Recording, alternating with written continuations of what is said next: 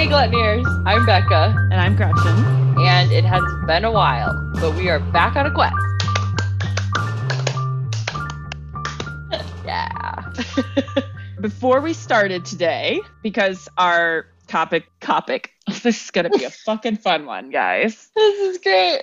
This is going to be awesome. I hope this doesn't turn into the interview episode. I know where you go silent. You can't. You have most of the knowledge of this one. So, Ah! Okay, right. So, this is consumption part two, and we've already consumed Mhm. some things. Yeah, so that's why this one might be a little different than usual, friends. We we really we went in on the edibles. We figure we're talking about edibles. We should do some edibles.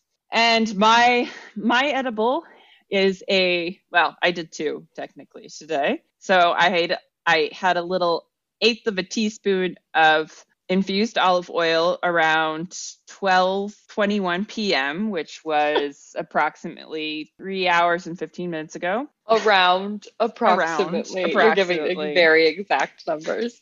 I wrote it down. the only reason I know. I wrote it down. This is proving my point about writing shit down. I also wrote, so let's see if I'm fucked up by the time we start recording. And the answer is yes, yes, it But- happened. not from the olive oil. The olive oil was fine. I did feel a little bit of a buzz from that. But I also made some edible cookie dough today, which is quite quite tasty. I made two versions of it, and I consumed the version of it with the non-heated butter. So I did a heated butter version and a non-heated butter because I'm concerned about the potency of my edibles lately, and I thought that I needed that what I discovered would be a third heating of the cannabis butter to really activate the THC. And I think I've just proven myself wrong because the non heated butter is the one I'm trying first. I'm a little high. So check on the first Mad Gretchenist experiment conclusion. Did not expect to have an answer that fast. I'm going to try to interpret just a little bit of what you said, just in case. I wanted to catch up, and I luckily know what you've done. What's going on here is Gretchen a while ago made some cannabis infused butter, and then she used that to make two batches of cookie dough. And one of them, she reheated that cannabis butter put that into the dough. The other one, she did not reheat that cannabis butter. Butter. And her initial theory had been that the reheated one would be more potent, but it seems like, well, you haven't had the reheated one yet, though, so it could be even more. We don't know We- yet, Yeah, we don't know. but you are really experiencing some endocannabinoid receptor action from the non second heated butter. We're great. We've got this. We're off to a really good start. Everything's making perfect sense. Thank God you're here to translate for me, Becca. As usual, this is like your primary function as part of this podcast is you have to take my weird cannabis laden like ramblings and go, okay, so this is what she actually said, and this is what she meant. yeah. Oh, yeah. I love it. Well, What's so interesting? I just want to make sure I understand everything and everybody listening or all of our gluttoniers know all of the steps that Gretchen does before we sit down and record something. She's already done 400 experiments, two or three, but still, it feels like 400. Now that I've talked about what I've consumed, how about we ask Becca what she's consumed in edible world today? I have consumed a couple hours ago. I didn't keep track. I think it was about two or three, about 50 milligrams. I do tend to have a higher tolerance with edibles. And so I'm definitely feeling something, but I don't typically get really, I don't have a strong reaction very often. So, but I also don't want to be taking like 100 milligrams of edibles, you know, for a lot of reasons. I also like it's come a long way, but I always kind of hated having like a big cookie that was like 10 milligrams. And I'm like, I don't want fucking five cookies. I just want like, you know, five little pieces of candy. So I finally found some and they're kind of like a starburst shape Mhm. and size. So pretty small. And then they kind of have more of like a Laffy Taffy consistency. And the flavors were sour apple, caramel, and strawberry. And I felt really special combining the sour apple and caramel, like a little delicious little candy. And one thing though, they don't have this one edible brand does not have any terpenes in it. It's just THC. And so I'm finding that interesting since I primarily consume through inhalation through smoking. It's kind of a bummer not to have terpenes and that kind of I think we've seen it referred to as like the entourage effect endocannabinoid reaction. I'm still really enjoying the response I'm having, but I wish it could be a tiny bit more balanced. It mm. feels a little bit more out of it than I would normally be and that's okay but sometimes I don't I don't always want that. I mean I feel like that's a that's a goal for later in the day to have that like a little bit more removal from your your consciousness. right. and an evening on activity. I haven't done a lot of store bought edibles. One of the final points I'll I'll make um, in this particular section. I, I've had them because I've had friends who have bought them. For the most part, part I've always made my own, which is nice because I get to control the dosage. A little challenging because sometimes you can't control the dosage as well because it's I don't know the strength of my own pot. Sorry. I'm finding that really hilarious right now. Um, I don't know. I just don't know. It's more variation in in effect and and you mean pharmaceutically versus like a homegrown produced edible? And, okay. and especially because i am also using my own pot. If you're using commercially available cannabis you're going to have those numbers to compare like to be able to calculate out dosage and things like that which is i'm going to say it is important but here's why i pause. Because so little is really known about dosing and for example I have been a pot smoker longer than you, but I feel like your tolerance is actually higher than mine. I think that, yeah, I would say that's fair. Because Paul gave me a gummy one and it was a 50, I want to say it was either a 50 or 25 milligram gummy, but he gave me half. He eats a whole one. And I, I don't think I talked for like two hours after it hit. I was so self conscious and I was so high. And I'm not even sure I vocalized that to him. Like we were just eating. So I mean it's and, and Paul's good for me because like Paul seems to be okay with not expecting a lot of conversation. But yeah, very high and was like, oh no, like this is not okay. So it's really even if you know the strength of what you're having, it's so hard to predict or really know how it's going to affect you. So mm-hmm. even knowing that dosage is very nebulous. Very, yeah, nebulous is exactly the word I was thinking. Is it's nebulous because, and I guess if you're a data person like I've become in my old age. the good thing is is that if you track that sort of thing through like a tracking app or if you just have your own like journal or something you would be able to tune that over time but it would take a lot of experimentation and because everybody's so different in regards to this in conclusion while you can calculate out a dosage may or may not help you.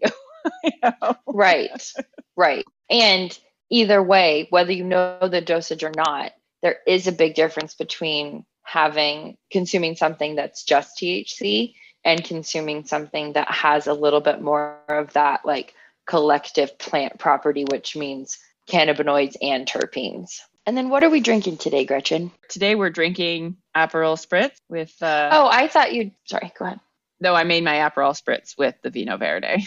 Oh, fun! I yeah. didn't get that. That's what was happening. I thought you were just going to drink Vinho Verde. No, no, no, no. I no. I'm following ah, instructions. Cheers. Cheers. Yeah.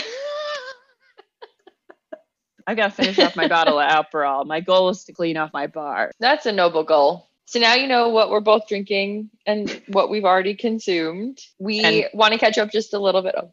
I, I was going to say, and a few other things that you may not have needed to know right now, but we told you anyway. Yep. But they were clearly on our minds enough to say it out loud. Related. Absolutely. Now that we've shared a little bit more about what we're enjoying, we hope you also pick up something to enjoy or have been already as we kick off our consumption part two. Gretchen, can you give us a musical version of Consumption Part 2? The way that you did on Consumption Part 1? Consumption Part 2. it has been a long time. We apologize. We had a lot of other stuff going on and we were like, I guess we should actually finish up our consumption series, which part one was to remind you again, real quick, was about inhalation and in particular smoking and vaporizing. So we talked a little bit about how endocannabinoid systems respond to both of those. And now in part two, we're really going to get into ingestion through eating, drinking, and pills. So we'll finish out our last section, part three, on topicals next time. For this section, Gretchen does most of the research on this. So I follow along. I've got some questions prepared. I'm really excited to learn. I've had a peek at some of her notes and I'm super excited. But she does do a lot of the research on this. We're going to spend the majority of our time focused on eating and drinking. And then I'll jump in a little bit and talk about how these processes and things work for the pill version. We do try to incorporate now some kind of new learning that we've had. This one in particular we wanted to mention because it's something we're working on. And it also feels like it's an opportunity to share a preview of what we want to do eventually, which is talk about what we're calling the fucked up history of cannabis perceptions in the mm. US. As a part of that, and as again, sort of a preview, we're going to try to stop saying the word marijuana. We we do use it, we're trying not to, and so we want to make our intentions known and saying it out loud helps hold us accountable.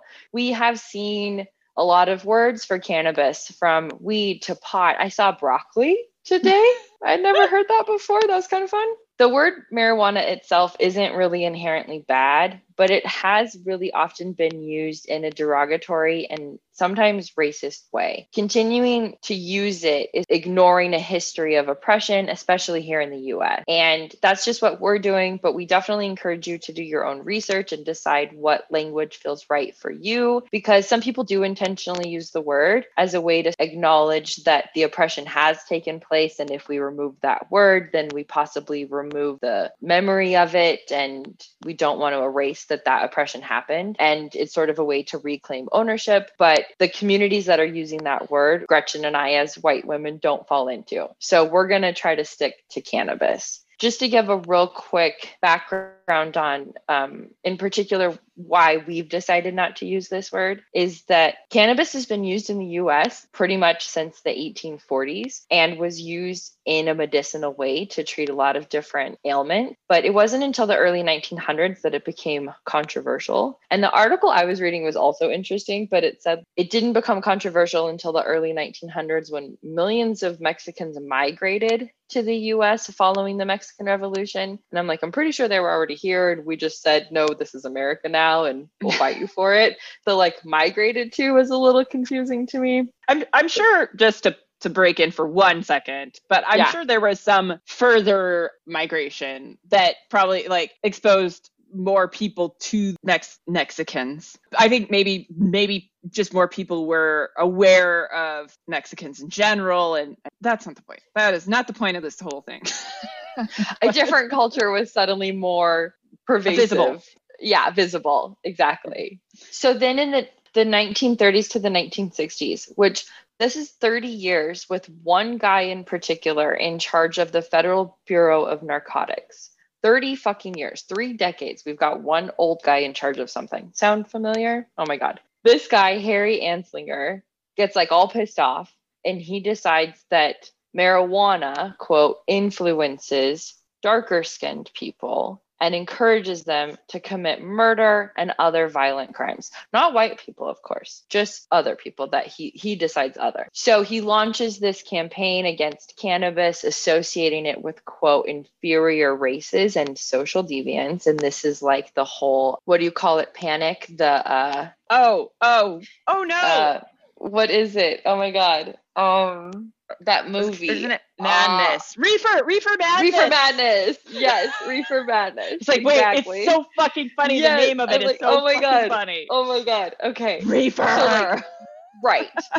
so everybody decides it's bad, and Congress passes a marijuana tax act, making it illegal at the federal level. And since then, this idea has been perpetuated through our government and through other avenues. And they've really tried to push that cannabis is something to be associated with criminal activity. And all of this is still because some guy from 1930 to 62 was setting policy. Just something to keep in mind as you use this word. It's something we're going to work on. We'll probably slip up. We hope you bear with us And again, if this is a word that means something different to you and you feel comfortable using it, go with it. We just wanted to let our gluttoniers know where we were standing on this right now. So that's our ugh, longer than I wanted it to be, but our sort of learning that we've come across since we last quested. So, with that whole stage set, Gretchen, can you please kick us off on the, the flowing off the tongue title, Digestive Tract Consumption? It's digestive tract absorption. Oh, absorption. Yeah. Consumption part two, digestive Digestive tract tract absorption. Yeah. But I do feel like that describes the episode the best. We like So- as much accuracy as we can provide. It's not going to happen all the time. Let's start out with some facts. And, and this is sort of more like uh, Gretchen's sort of express history lesson. I may wa- may wander a bit because I did get like really like started wandering down those rabbit holes of oh what this thing and oh. so we'll see we'll see what we we end up with here. Try and keep it short. So uh, the earliest known, the earliest recorded cannabis consumable on on record, because who knows, people might have just been consuming away without writing it down. That seems likely. We didn't write At some point, we didn't write. Yeah. In the scheme of things, we've been writing fairly recently. So as far back as 2000 BC, there's a preparation from India called Bhang, spelled B H A N G. And I did Google the pronunciation this time. Go me. I've, done the homework. And I initially thought this was the name of the yogurt drink, but upon a little bit further research, it's actually the paste that's made from the cannabis leaf. So we do, per our discussion on the plant uh, a while ago, we do know that that would be a lower level of THC if you're making a paste out of the leaves. So, you know, you're not going to, it's, it, it's not quite the same as edibles today once you start thinking about it, but then taking that paste and they will use it in, for the most part, it's mostly used in these bhang shops that they make a, they make these yogurt drinks. Now, it's also used for like little you can mix it with like ghee and turn it into little tablets and just eat that. So it's like kind of like the one of the first forms of cannabis pills. But it's typically used more during holy and hopefully my pronunciation is not horrible, just mildly bad. So it's Maha Shivarati, Ra, ah, sorry, Shivaratri. So it's more of a special time of year type thing, but it, available all year. From what I read, I think this is still a thing. Not 100% sure. Seems to still be in use and still quite popular. That's our oldest consumable cannabis preparation. And then in the 11th century, this cannabis jam, I didn't look up the pronunciation of this. I'm going to say Majun.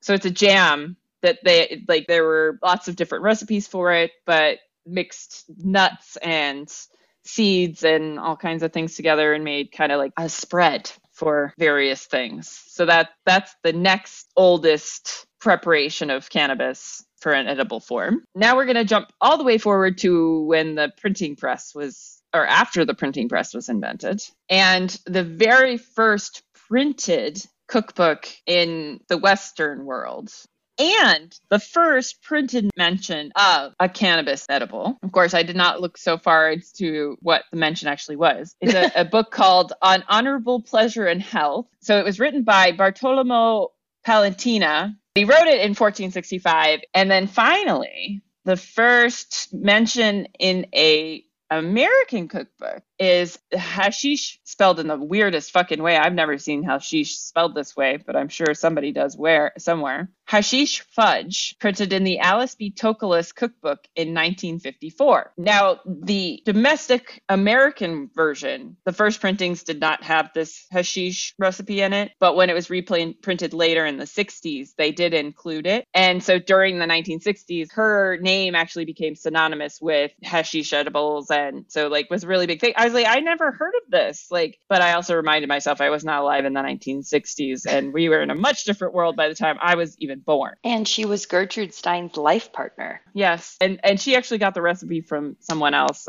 but I don't remember his name right now. In an effort to bring this to the end of the whirlwind facts, not very whirlwind, but Interesting though. mm-hmm. Long Um, history. long history. Yes, well, I mean, cannabis has been used by people for a long ass time, as far as we know. Right. We don't Very even know. interesting to hear this this this way of consuming though. I Mm. never really I had always just assumed smoking possibly for a long time, but hadn't really thought through like if people were cooking with it or using it in a different way like a paste or a jam. It, that was really cool. There's nothing new in this world, so we, you know, cannot claim that anyone in recent history invented can- cannabis consumable There you go. Yeah. or cannabis edibles. They're all consumable. It's just how.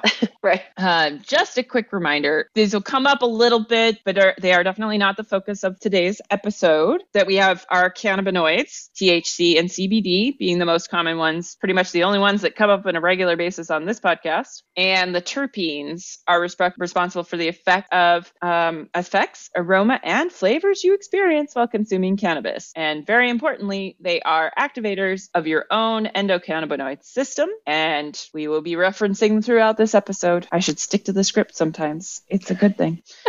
Check out our past CannaQuests on cannabinoids and terpenes. They're two separate episodes for more information on these components of your experience.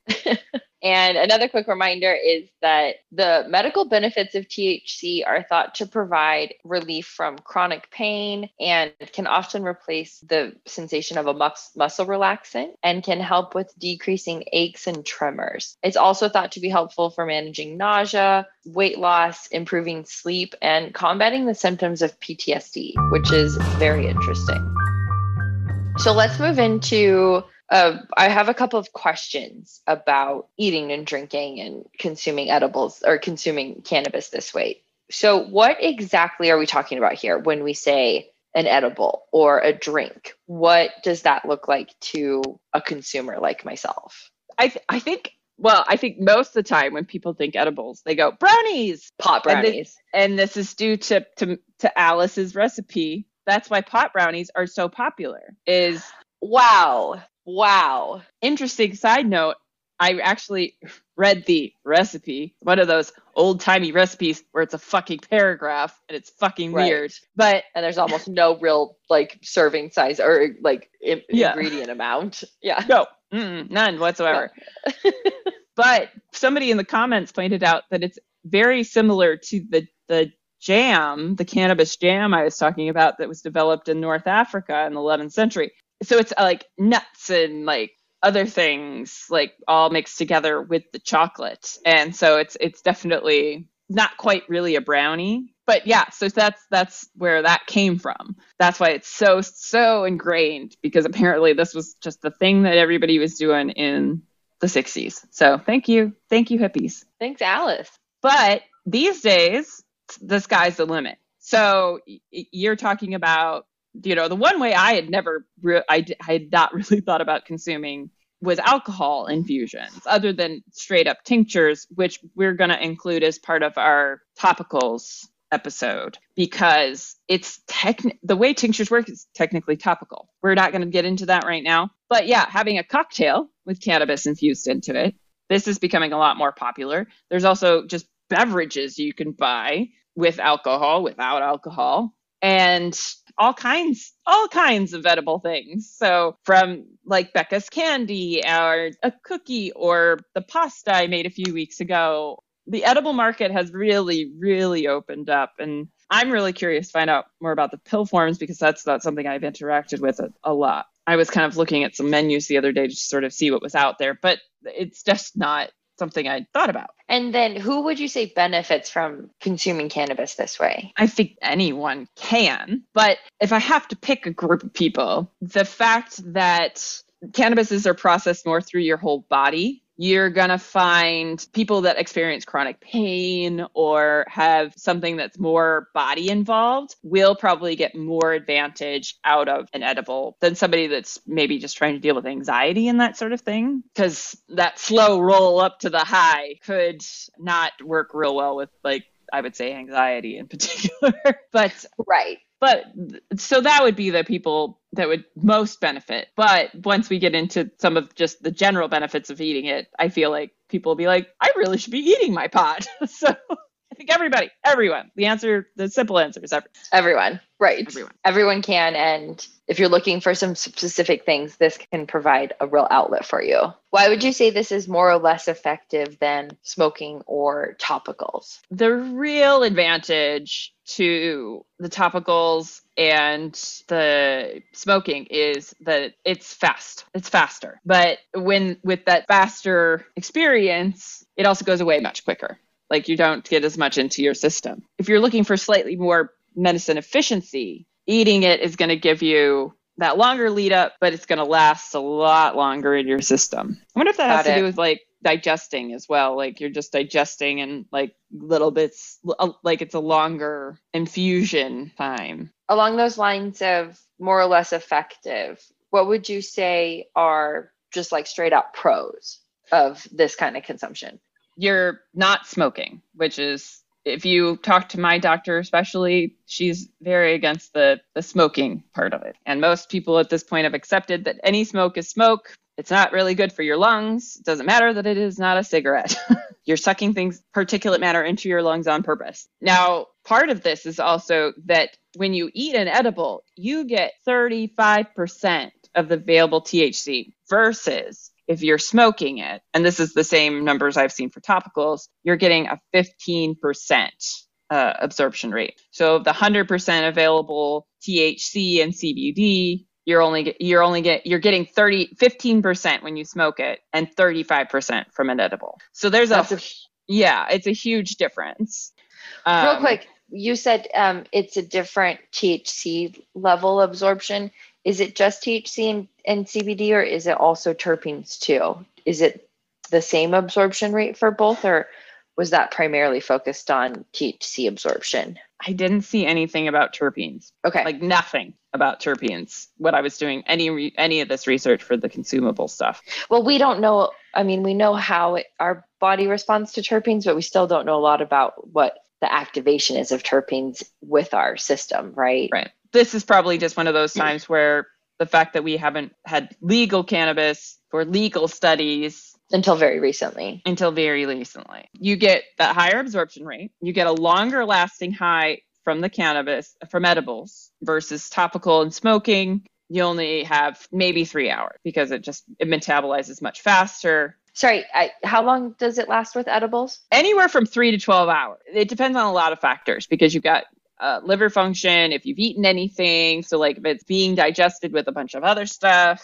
If you're hydrated, if you're dehydrated, it won't, your body's not working as efficiently. Now, for pills, medical can- cannabis patients sometimes opt for pills because they can provide a potent dose with long lasting effects. I guess you would really know better than I would because you did the actual pill research, but uh, I assuming that, that that they're using much more concentrated forms because we all know that cannabis stays in your system for like three weeks. That's why they're like, if you're going to take a drug test, it'll show up for three weeks after you've had a dose. Those things are staying in your body, and you get your medicinal benefits that can last anywhere from 12 to 24 hours. Because after 24 hours, you're really your body's you're not either- digesting. at some point we'll have to get into like how does how does cannabis get out of your body like but like because i did come across a few articles with like where i was trying to get some of that more medical stuff of like being able to explain like the journey through the body. So it did mention the elimination methods. And so So those are a lot of the positive things that you can get or sort of positive reactions and responses and along those lines what is really beneficial about using an edible slash drinking slash pills. Some of the negative things though or some of the cons are that like we've mentioned it can take a while. Sometimes when you are ready to just be relaxed or deal with some anxiety or go to sleep or what have you, it can take a while and so that can be a little bit challenging. Gretchen, you put this note on here that CBD can degrade some in the digestive tract. yeah i came across that and specifically and it was interesting because it did say that it was more specifically than thc and i'm not sure if it's not just because you have a much higher thc level to cbd level in the first place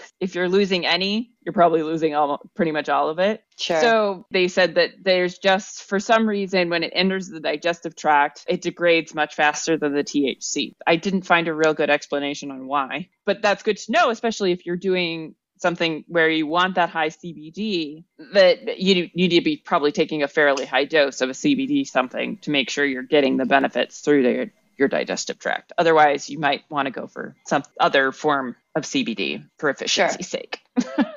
Sure, right. Because, like Gretchen said, there's a lot of factors at play, including how much you've eaten, how hydrated you are, and just generally other things about your body that are unique to you as a human. That can make it a little bit a little bit hard to determine how you're going to react every time. Makes it a little bit difficult to control the circumstances and sort of track what your own body's responses will be. So I'm still confused about how this process works how do we actually go from cannabis plant flower to all the things we're talking about now? Oh man, do you really want to get into that right now? We have to. and this is, I'm so excited to hear about this. How do we get our flour into our? Well, into a edible thing. We're gonna do. First step is you have your plant material. You need to decarboxylate it. That's heating it. There's lots of different methods, but you got to get it heated up to activate the THC. So that's your number one step. Then from there, and we're focusing exclusively on oil and Alcohol. alcohol infusions today because they work sort of similarly. And this has to do with the, the molecules. So THC is a non-polar molecule. Why it doesn't bind with water is that water is all about being polar. It does not like anything that is not polar, They don't bind well together right, or at all. They don't like each at other. At all. Yeah. Get away from me. It's like, don't even bother coming over here with that crap. Like, that I'm not gonna get in with it. It's not happening. When you see it come across like a water product that has cannabis, or you know, they're always usually infusing some sort of oil base into that, or some pure like extract. It's not, but it's not really together. Got it. Both alcohol and oil are also nonpolar. So that's why you can use those things to carry THC because it's actually like, oh, we can all hang out together. This is cool. Like basically it's like the THC goes, oh, all right. Like you're kind of fun. Like we're hanging out together. We're getting to know each other. I'm going to go with you guys. This is great. I'm going to leave this plant material behind, go over here and hang out with the soil, hang out with this Oh. alcohol. So But water, get the fuck away from me. yeah, water's like, get the fuck out of here. I am no fun. I don't want anything to do with the fun. I did come across an ethanol extraction article that was talking about why ethanol is so good at this. It was going, oh, because it'll like make everything neutral and like remove all the aromatics. And so I was like, well, that's sort of doesn't make sense for all the stuff that we've kind of been re- researching so far. Although I do think we've probably got a little bit of hippy dippy bias where we're like, we want the whole plant and the whole like Right. Right. may not be a totally scientific thing because we just don't have the data on that. Does that make Right. sense? I think so. It also makes me think of when you're saying that it sort of neutralizes fragrances and aromas and stuff. It feels to me like that's beneficial if you're using it medicinally because maybe you're extra sensitive to certain flavors and smells and stuff. And so the removal of that could be really beneficial. But for you and I who want to experience all of it, it feels like they're removing something from us. Right, exactly. That's why like I'm I'm actually a little bit after I read that article, I was like, I'm a little wary of like vape pens and stuff now where, you know, they they don't ever I always want them to work really well. But yeah, so I I I wonder if maybe that has something to do with why to me I always want to like a vape pen because of the convenience and the ease and, you know, yeah, lack of maybe identifiable smell, which I hadn't really thought about, is that it doesn't come across as being as cannabisy as flower. Cannabisy.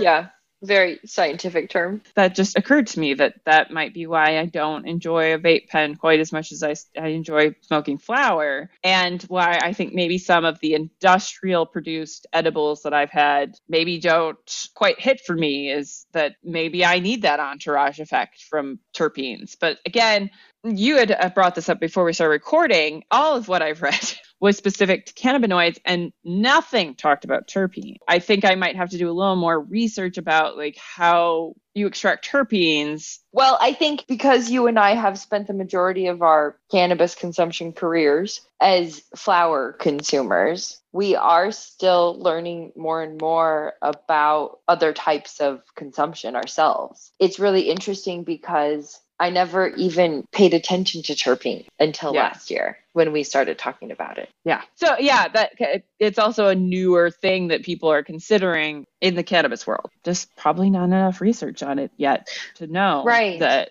And it makes it complicated for us as people who are looking to it as medicine because like you said like sometimes there's a convenience with vape pens, but maybe we're missing something from not having the terpenes. And sometimes we need the edibles for other reasons. And in the same way, like maybe those pharmaceutical edibles don't have terpene. I find it so interesting this journey we're on of not only discovering how our own bodies are responding, but also just trying to get more and more knowledge about the super many facets of, of a cannabis plant and the way we respond to it.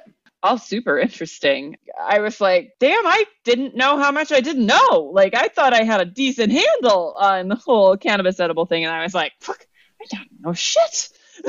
Right? I know I'm learning as we go, even right now. Can you tell me, like, step by step, how you would do this though? Like, when you're making a butter, what does Oh, that my- look like? My exact okay, so I'll tell you my exact process because there, if you use the internet or have multiple edible cookbooks like I do, you're gonna have lots of options. I think my preferred method. Now, this has also changed due to my discovery of the magical butter machine a few years ago. I will promo without any sort of Compensation, but we'll take it one day, maybe. Hello, Yeah. Magic Butter Machine hi, people. hi, hi magic butter Yeah. machine people. I love I love your product. Let's Uh, help each other. Let's have a little endocannabinoid system reaction cohesion together. Yes. I I've gotten really fancy in the last year. I bought the magical butter decarbox decarbox. That's what it's called, decarb box. So it's a heat-proof silicone box that seals. It has a thermometer that comes with it, so you can track your temperature. So you can be very specific about I want my pot to get to this temperature. And then I've not been able to quite find the perfect balance of being able to maintain a temperature at a certain point. I'm still working on that. But I put my pot into my my decar box, put it in the oven. I've been liking it at about my oven at about 250 right now. That's been mostly what I've been doing and decarboxylating for about 40 minutes to an hour depending on if I'm high or not and I remember to get it out of the oven. That's usually the problem. The nice thing about the decarb box is it does seal in all of your aromatics. Unlike some of the other types like just toasting it in a pan which i've definitely done this you could also toast it in like a glass dish if you put like a foil top that does help retain some of your terpenes and your aromatics but the, the benefit of the decarb box is it is a silicone box that seals. After you've cooked your cannabis in your whatever contraption you let it cool in that sealed container so that you don't release any of your volatilized aromatic when you open the box because that will definitely happen. Once it's hot it, you know that shit's going to go everywhere. Keep it in the box it'll go it some of it at least go back into your marijuana. Ah your cannabis see? It's a hard that's going to be a hard one once my decarboxylated flour is cooled down, the nice thing about the magical butter machine is that you put your fat or your alcohol substance into the machine, dump your flour in. You do not need to grind it first. In fact, they recommend you do not. And the magical butter machine has this little blade, like a little, um yeah, a little blade. It's like a really small immersion blender attached to a lid. It heats up, so it's, it's temperature controlled. You can pick no heat, and I think it goes from like 160 to 220 are your options there. And then your butter just heats in this contained, self-contained thing. It does help cut down on some of the smell because when you're doing this in like an open top container, that smell is going to get everywhere. The magical butter machine does really do a really good job of keeping those aromatics in there. What if you didn't have a magic butter machine? Is there a way to contain that smell without it? You can minimize it. I mean, just using a pot with a lid gonna help. Okay. Uh, help some. Okay. Obviously, it's not completely airtight. I haven't done a lot of research on this. I would think you'd be able to do this with a sous vide. if you had one. Interesting. Because you could put a sealed jar of oil. Now, this only applies to oil. You cannot, if you're doing alcohol infusions, never ever heat a sealed jar. It will explode. There, there are options for doing, especially for oil, because it's not as volatile as alcohol. right. Alcohol is a little more tricky, but definitely not out of the realm of possibility. So, yes, you can probably make butter, and yeah, it'll be hard to keep the smell out without. Got it. Some kind of dedicated machine. Right. Okay. One more question. When you say alcohol in this situation, do you mean any kind of alcohol? Is there a particular alcohol we're talking about with these infusions? You can use any alcohol, but Okay. the higher proof the alcohol is, the better the extraction will be. So, everybody's supposed to use Everclear. Just kidding. but depending on where you live, that may not be, you may not be able to find it. I had come across this in an article, and I guess I had not realized this guy's name is Warren Bobrow. I thought it was Warren Barrow. Yeah. Like, is that a typo on their part? But they wrote it multiple times. I guess I never noticed that that was actually a B, not an R in the middle there. So he wrote a book. He's written several different books. This is his cannabis cocktails, mocktails, and tonics book. Now, why was I recommending this? I had asked what alcohol is, Oh, it, what kind of alcohol you it is a preferred method, or what you mean when you say alcohol. Okay, thank you. So he he does a really good job. He also does really well with the descriptions of his infusions and keeping those doses at the right level so that you're not gonna get yourself real fucked up off of one cocktail. Backfire. So he uses he's like basically any kind of alcohol will work. Just you know, the higher the proof, the better, the more extraction you're going to be able to get. Because do I need to explain explain alcohol proofs? No. no, thank you. It's not going to absorb. Ah, Yes, it will. Yes, it will. It's alcohol. You always can absorb alcohol. he he just is like whatever alcohol you want. The higher proof, the more THC you're gonna get. So any alcohol works. The higher the proof, the better. You can do oil. You can do alcohol. You can do butter, but it either has to be alcohol or something kind of like fatty. Because they have the right kind of mo- the the right kind of non-polar molecules. That's the the key. They like the same bars. Mm-hmm. They do. Yeah. Mm-hmm. And then what happens? So our flour goes into the magical butter machine with your substance of choice. For oils, it's going to be a little bit higher heating. For if you're making a tincture in there, it's a little bit lower, 160. And because that's the the temperature you can keep it at where it's not it can be a sealed thing and not explode. That goes on for a couple hours. Usually alcohol infusions take about 2. Your butters are usually a little bit longer whereas like if you're doing something with olive oil you're probably going to use a slightly cooler temperature So similar to cooking, everything still has a different kind of burn point. You're pa still paying attention to what that level is. So regardless of if you're doing it in a magic butter machine, this stage, it temperature control is kind of important. yes so after that four hours or two hours or however long once your magical butter machine tells you it's done you remove your flour and oil mixture we'll just say oil for simplicity and you're going to strain that out preferably through a pretty fine strainer so you're not going to get any plant material in the actual butter itself just the thc and then your just butter that, just that THC infused oil. Okay. and then your plant material can be chucked Okay, interesting. So that's how it works. It feels complicated because you're explaining the science behind all of it, but it's really just four or five steps, right? Right. And uh, or if you're me and then add an additional step on after where while it's the butter if you're using butter specifically it, and it's cooling down, you're whipping it with a hand mixer to make sure that it emulsifies so that you can use it as whole butter. Mm-hmm. But that's just me being fancy.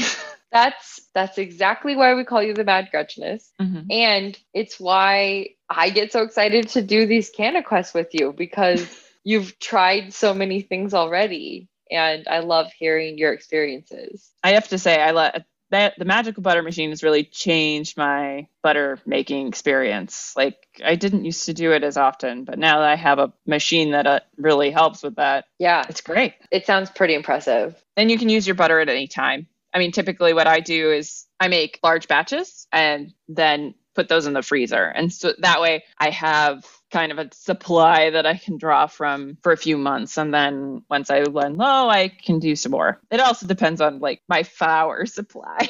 so Right, your availability to create the butter. What shape are they in when you put them in the freezer? How Oh. do they come out? well now I have the magical butter machine tray butter tray. Naturally. What if you didn't have that? Is it kind of like You could do whatever. I have another silicone I use a silicone tray. I mean, so the magical butter machine butter tray is a silicone tray.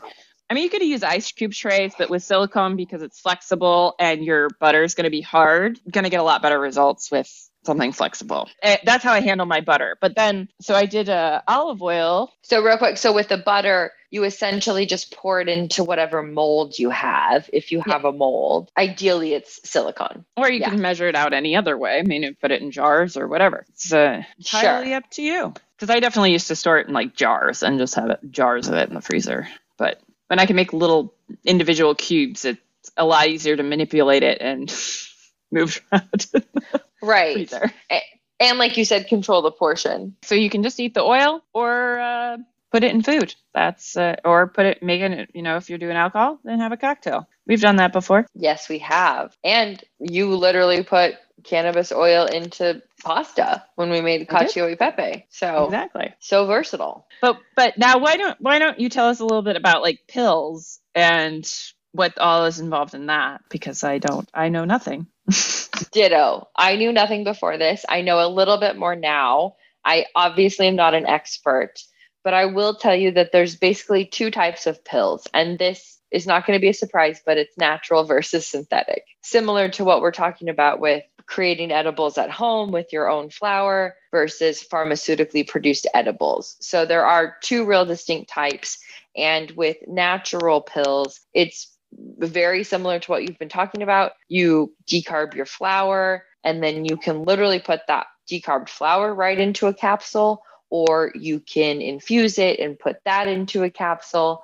But essentially, it is not that different of a process from what you've been describing, but it's just put into something more in a much smaller version. That can be the natural pills can be tough for people who have sensitive digestive systems. And it sounds kind of tough in general to me. Like, I'm not sure that I just want to kind of like, I don't know. I guess it's not that different than drinking the oil, but it felt just kind of like harsh to me. I'm not sure why. Natural version of pills, and then there's a synthetic version. Most of the synthetic versions that I saw were very THC specific.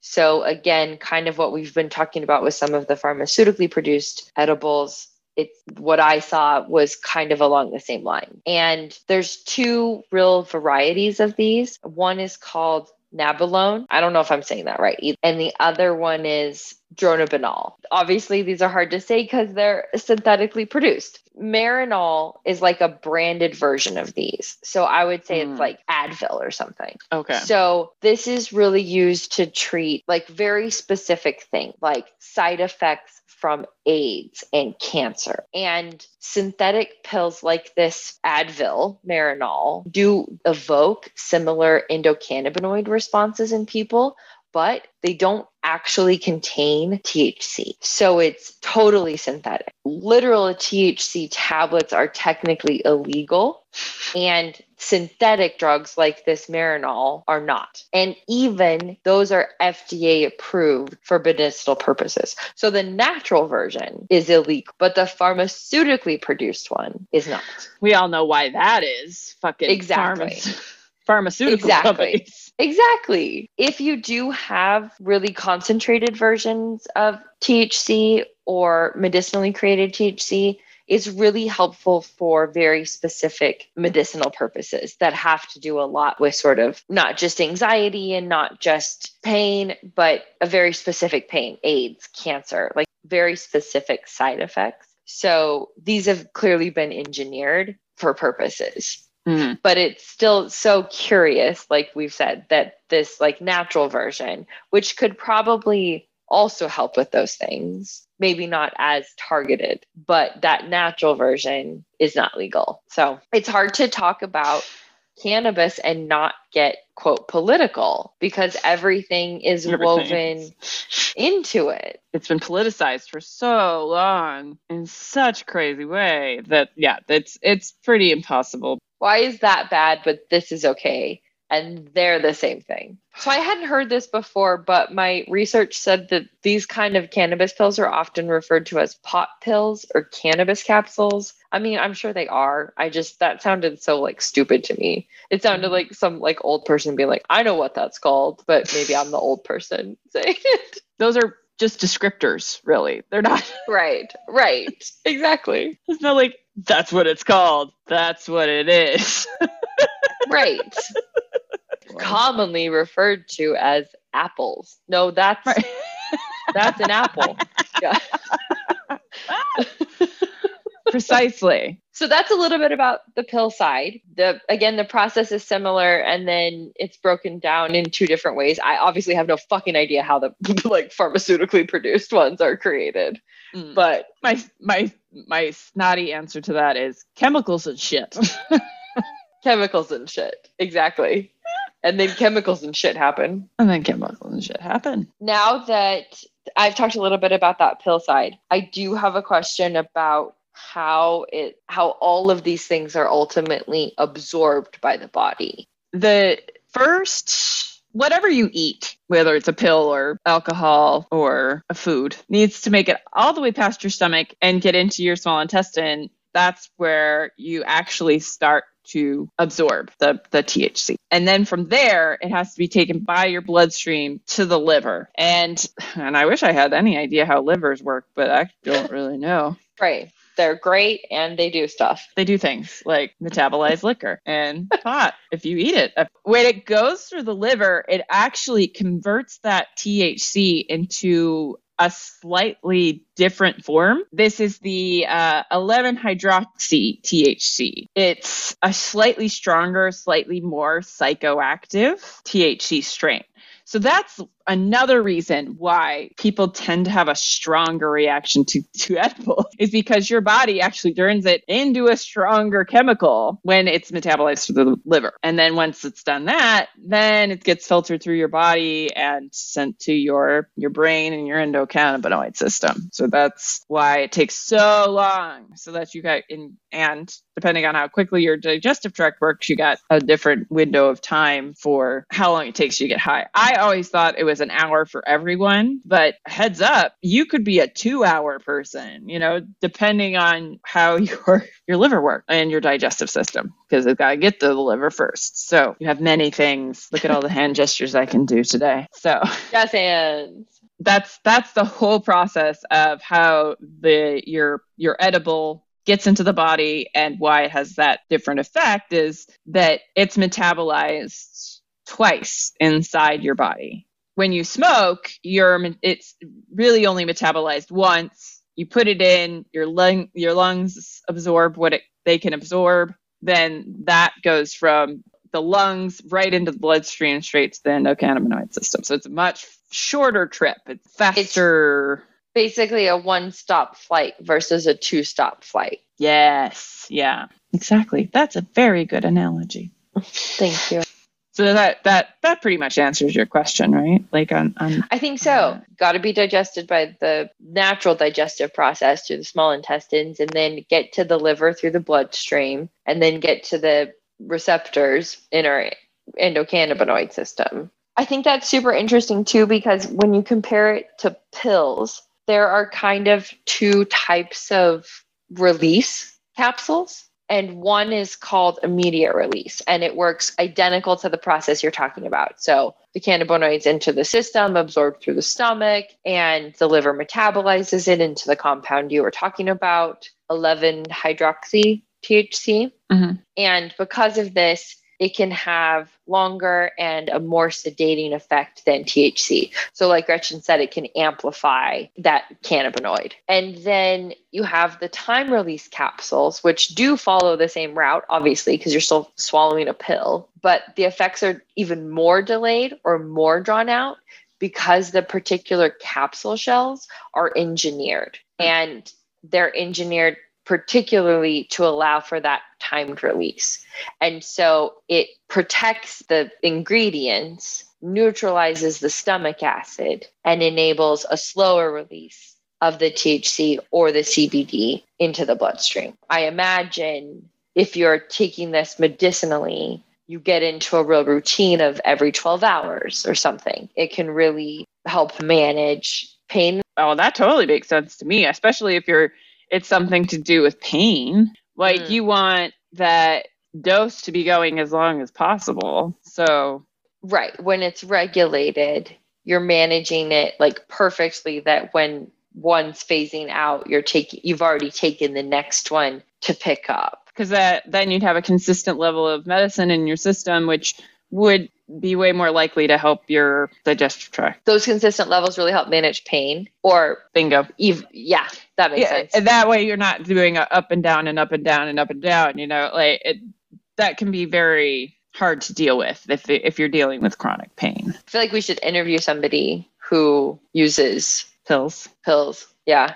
They are not cheap. I no, was looking at cheap. them. They were they're very expensive. I imagine just because there's so much process that goes into it. I don't know. Say, uh, sorry. Why they're expensive? Oh yes, the processing. Yeah, because you're ending up with the concentrated amount, and so you have to factor in like buying the initial product and so on right. and so forth. And along those lines, I'm going to really talk through the different types of pills. And there's a couple, so I'm just going to literally breeze through this. The first one is like we talked about flour. That's that ground decarboxylated flour. The next one's an the next one is crystalline, which is a powdered substance similar to table salt or sugar. Another one is a distillate, which is a runny liquid similar to a crystalline in the distillation process. And its purity can actually run from 85% to 95% with one cannabinoid so either CBD or THC. Sometimes the plant's terpenes are reintroduced in the final product. So a distillate can sometimes have terpene. Another one is kind of like a ratio one that you'll see often that's like a CBD to THC because we know these balance each other and that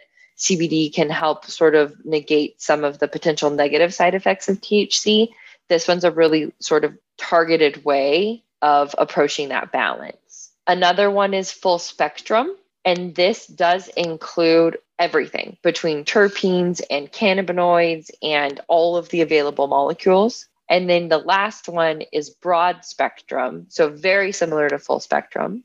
So, the key difference really is that broad spectrum products typically refer to CBD mm. that have been refined to remove all traces of THC. Okay. Well, that makes sense. So, very interesting. A couple of different types. It's helped inform a little bit of my approach to seeing all of the sort of CBD products that mm-hmm. are everywhere now. I don't, I still feel kind of confused when it comes to these pill types and how to distinguish and what to look for.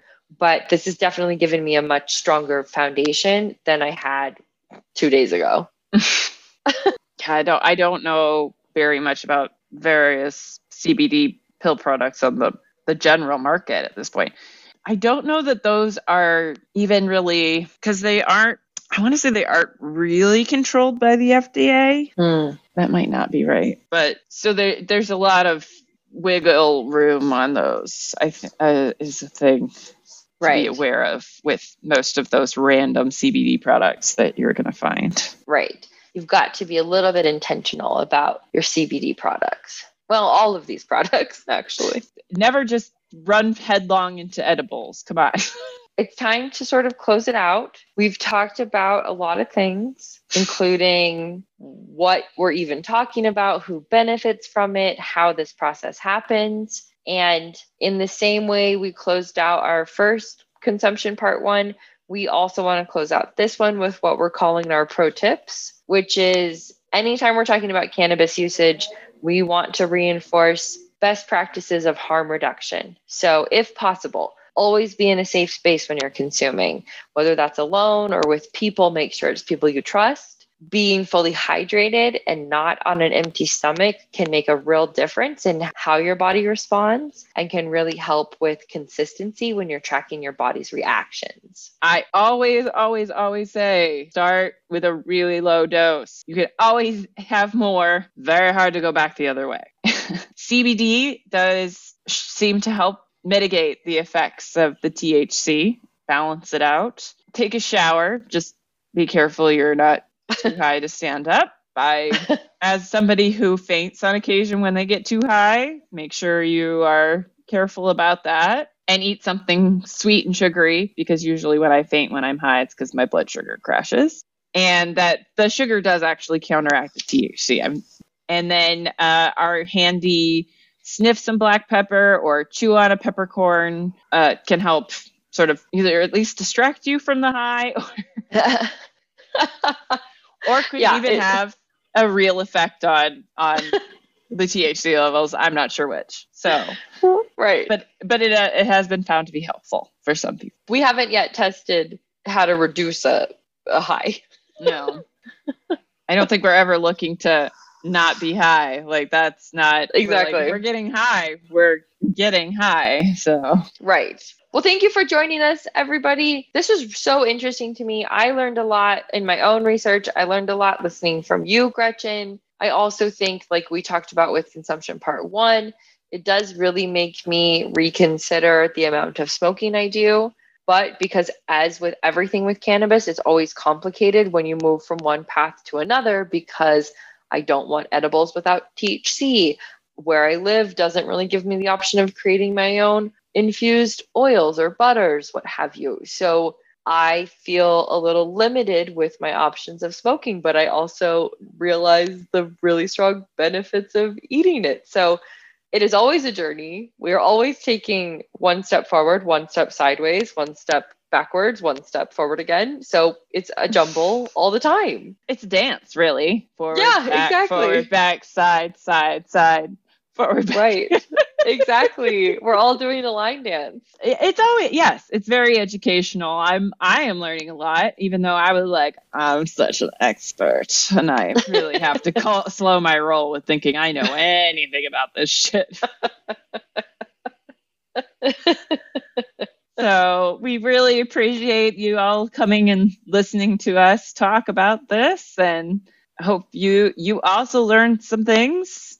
And you can find us at highgluttony.com where we'll put all the info and the, our resources from this episode. And then Instagram, Facebook, and YouTube are other places you can find us. And I, we hope you enjoyed. Yeah, thanks for joining us. Off, Off we go, go gluttoniers! I forgot to say gluttony. we almost did it though. It was we really good until you That was good. I know.